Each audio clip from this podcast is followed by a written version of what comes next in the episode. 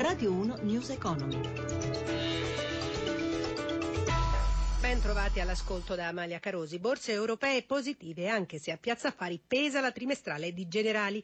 Il gruppo assicurativo triestino ha presentato stamattina un utile in calo del 13,8%. Il direttore generale Alberto Minari conferma il piano industriale e spiega la diminuzione degli utili con le avverse condizioni dei mercati.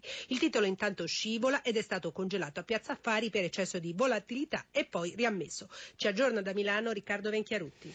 Il rimbalzo dei titoli bancari sostiene il listino milanese in una giornata incerta, Piazza Affari segna più 0,33% dopo un addivio debole, in positivo anche eh, Parigi più 0,42%, Francoforte più 0,38%, mentre Londra segna meno 0,09%. Sul listino milanese in evidenza, come si diceva, i bancari, con Popolare Emilia Romagna che guadagna il 2%, 2,5% esattamente così come Unicredite e Banco Popolare più 1,64, migliore Saipem che sale di oltre il 3%. Al contrario, come si diceva, forte flessione per Generali, meno 4% in questo momento dopo i conti giudicati deludenti. Lo spread è a 135 punti base, il cambio fra euro e dollaro si mantiene anche se di poco sopra quota 1,14. Infine il prezzo del petrolio Brent sfiora i 48 dollari al barile. Da Milano è tutto, linea Roma. Grazie a Riccardo Venchiarutti. Mercato del petrolio sta riandando quindi verso un riequilibrio, secondo l'Agenzia internazionale dell'energia. Il calo dell'offerta dei paesi non OPEC è stato superiore alle attese. La produzione iraniana è tornata ai massimi del, dal 2011, mentre cala la produzione in Libia e Nigeria. La crescita globale della domanda di petrolio nel primo trimestre del 2016 è stata rivista al rialzo, sempre dall'Agenzia internazionale dell'energia, a 1,4 milioni di barili al giorno, guidata dagli incrementi provenienti provenienti da India, Cina e Russia.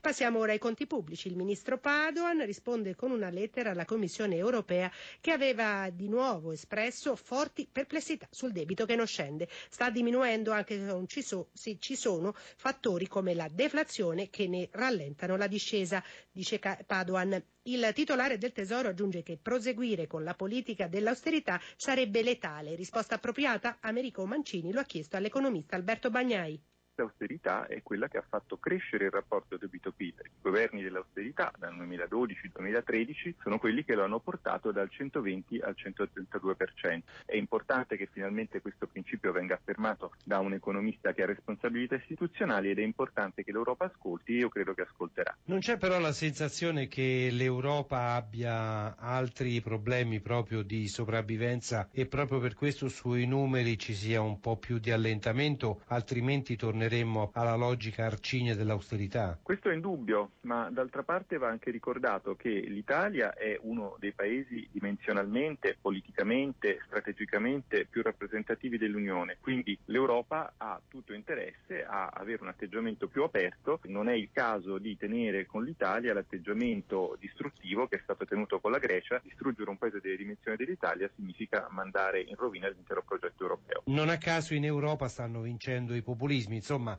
in termini positivi sta vincendo il disagio. L'espressione di un disagio da parte delle popolazioni europee nel contesto di un normale gioco democratico è un segnale del quale la classe politica deve tener conto. News Economy a cura di Roberto Pippan torna oggi pomeriggio alle 17.32. Ringrazio Cristina Pini in redazione e Carlo Silveri per il supporto tecnico. Da Amalia Carosi, buon proseguimento d'ascolto sempre su RAI Radio 1. Radio 1 News Economy.